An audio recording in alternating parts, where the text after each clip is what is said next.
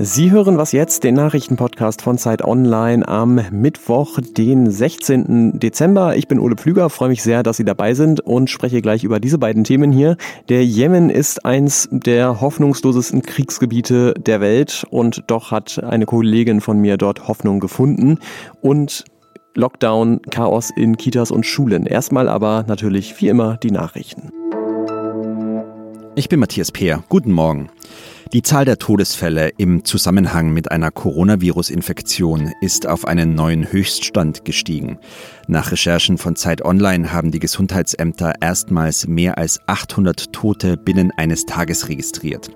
Der bisherige Höchstwert wurde vergangene Woche mit 623 Toten binnen 24 Stunden erreicht. Seit Mitternacht gelten in Deutschland strengere Einschränkungen des öffentlichen Lebens. Die Maßnahmen sollen dabei helfen, das Virus einzudämmen. Vor fast sechs Jahren sind islamistische Attentäter in die Redaktion des Pariser Satiremagazins Charlie Hebdo gestürmt und haben auch einen jüdischen Supermarkt überfallen. Sie töteten dabei 17 Menschen. Die Angreifer wurden auf der Flucht erschossen, kamen deshalb also nicht mehr vor Gericht. Anders als ihre 14 mutmaßlichen Helfer. Sie mussten sich vor einem Pariser Sonderschwurgericht verantworten und bekommen heute ihr Urteil. Den Hauptangeklagten droht lebenslange Haft. Redaktionsschluss für diesen Podcast ist 5 Uhr.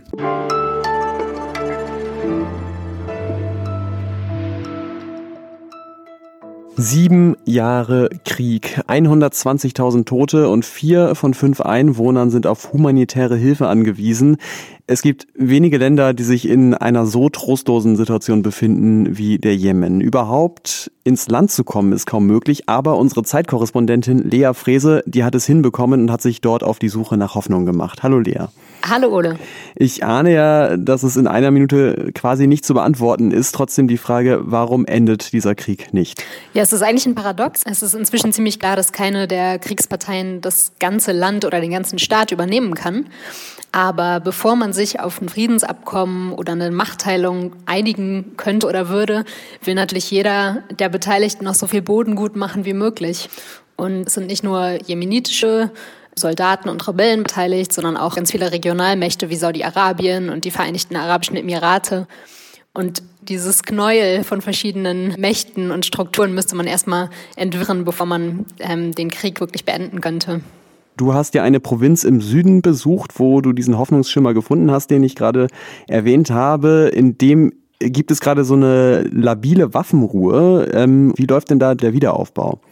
Ja, ich war in der Provinz Shabwa unterwegs. Ähm, vor dem Krieg war das eine Gegend, in der eigentlich sehr wenig los war. Die ist ganz dünn besiedelt und da gab es kaum Entwicklung. Und das war auch ein großer Teil des Problems des alten Regimes im Jemen, dass man eben einige Regionen so vernachlässigt hat. Und in dieser Provinz ist es jetzt im Krieg gelungen, dem Gouverneur vor allen Dingen, ähm, der hat praktisch eine, eine entscheidende Schlacht gewonnen, sodass in seiner Provinz jetzt erstmal mehr oder weniger die Waffen schweigen. Und er hat vor allen Dingen einen Deal ausgehandelt, der garantiert, dass ein bisschen der Öleinnahmen aus dieser Provinz, die dort erwirtschaftet werden, auch tatsächlich zurückfließen. Und damit bauen, lässt er jetzt Straßen bauen und Krankenhäuser und Schulen und so weiter und sorgt so ein bisschen für so einen kleinen Wirtschaftsboom. Gibt sogar ein, ein neues Urlaubsresort am, am, Meer, was gebaut wird. Ähm, und ich glaube, der Gedanke dahinter ist einer, der für die Zukunft wichtig sein wird, nämlich dass man praktisch keinen Ort mehr zurücklassen darf im Jemen.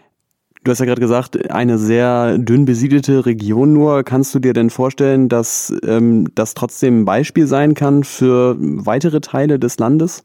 Ich glaube, das Prinzip, ähm, dass praktisch keine Region mehr abgehängt werden darf im Jemen, das ist für die Zukunft entscheidend. Und ähm, das wird sicherlich auch Vorbild sein für ein Friedensabkommen. Aber unmittelbar äh, sehe ich das nicht passieren. Dazu sind andere Landesteile einfach noch zu stark umkämpft. Und ich glaube, zuerst braucht es echt eine Einigung zwischen den Kriegsparteien, zwischen den Regionalmächten zuallererst, äh, die sich erstmal dafür entscheiden müssen, dass sie ein Jemen wollen, das wieder irgendwie zu Kräften kommen kann. Ja, denkt man sich, wer kann das eigentlich nicht wollen? Danke dir, Lea Frese. Vielen Dank auch.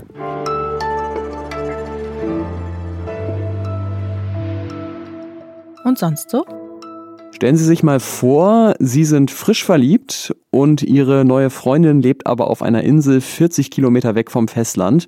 Das ist schon blöd genug, aber dann kommt auch noch dazu, es gibt eine globale Pandemie und auf diese Insel darf niemand mehr drauf von außen. Das ist dann einfach nur noch richtig bitter. Passiert ist das tatsächlich und zwar einem 28-jährigen Dachdecker aus Großbritannien. Der hat sich dann einen Jetski geschnappt und ist damit viereinhalb Stunden lang über die irische See dahin gekachelt zu seiner Freundin. Damit hat er aber leider gegen die britischen Corona-Regeln verstoßen und das heißt, er muss jetzt vier Wochen in Haft, so berichtet es jedenfalls die BBC. Ist der Mann jetzt verantwortungslos oder ist die Geschichte einfach hochromantisch oder ist die Strafe übertrieben? Ich weiß es nicht.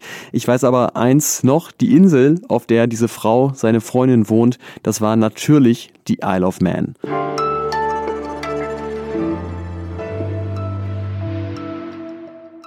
Er ist gefürchtet und von vielen zuletzt aber irgendwie auch herbeigesehnt worden wegen steigender Infektionszahlen. Ob man jetzt vom zweiten Lockdown spricht oder von zweieinhalben Shutdown oder einfach nur von Corona-Maßnahmen. Fakt ist, in Deutschland gelten wieder ähnlich strenge Maßnahmen wie im Frühjahr seit heute.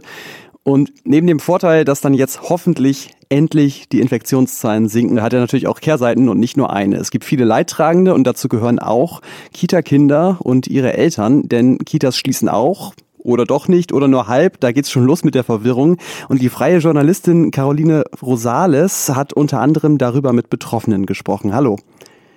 Hallo.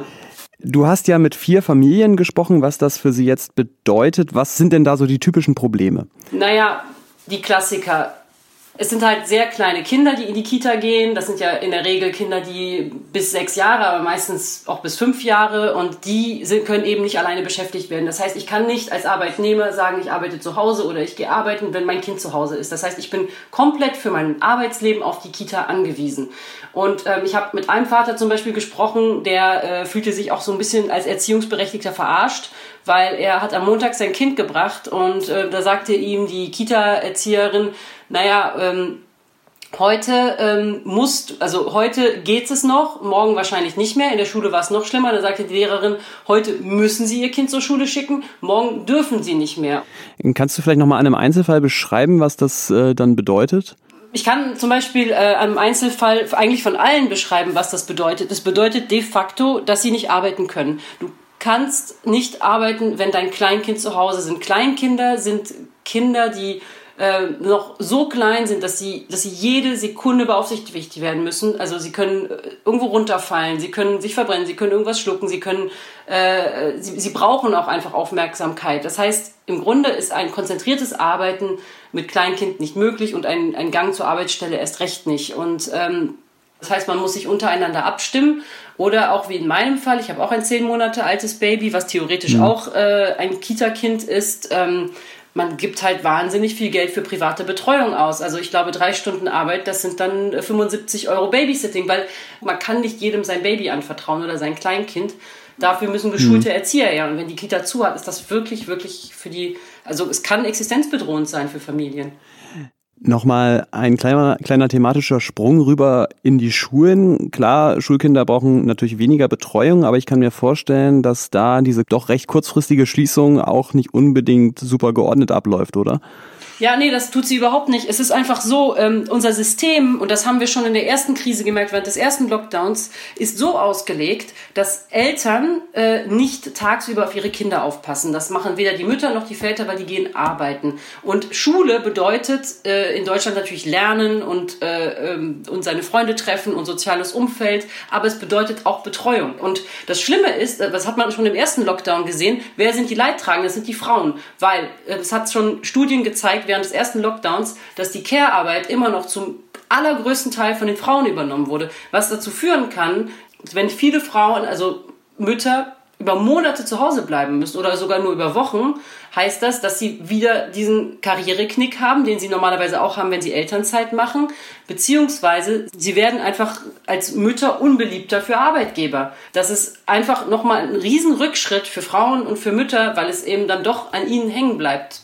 Vielen Dank dir, Caroline Rosales. Ja. Und das war's mit der 1001. Folge von Was jetzt, wenn Sie gestern das Update nicht gehört haben, weil Sie vielleicht das Update einfach immer nicht hören. würde ich Ihnen heute mal empfehlen, das unbedingt noch nachzuholen, denn da hat der Kollege Fabian Scheele ein echtes Feuerwerk zum Geburtstag oder zum Jubiläum abgebrannt. Ich verabschiede mich an dieser Stelle, freue mich natürlich wie immer über Mails an wasjetzt.zeit.de. Heute Nachmittag wieder mit Fabian Scheler das Update. Bis dahin und bis zum nächsten Mal.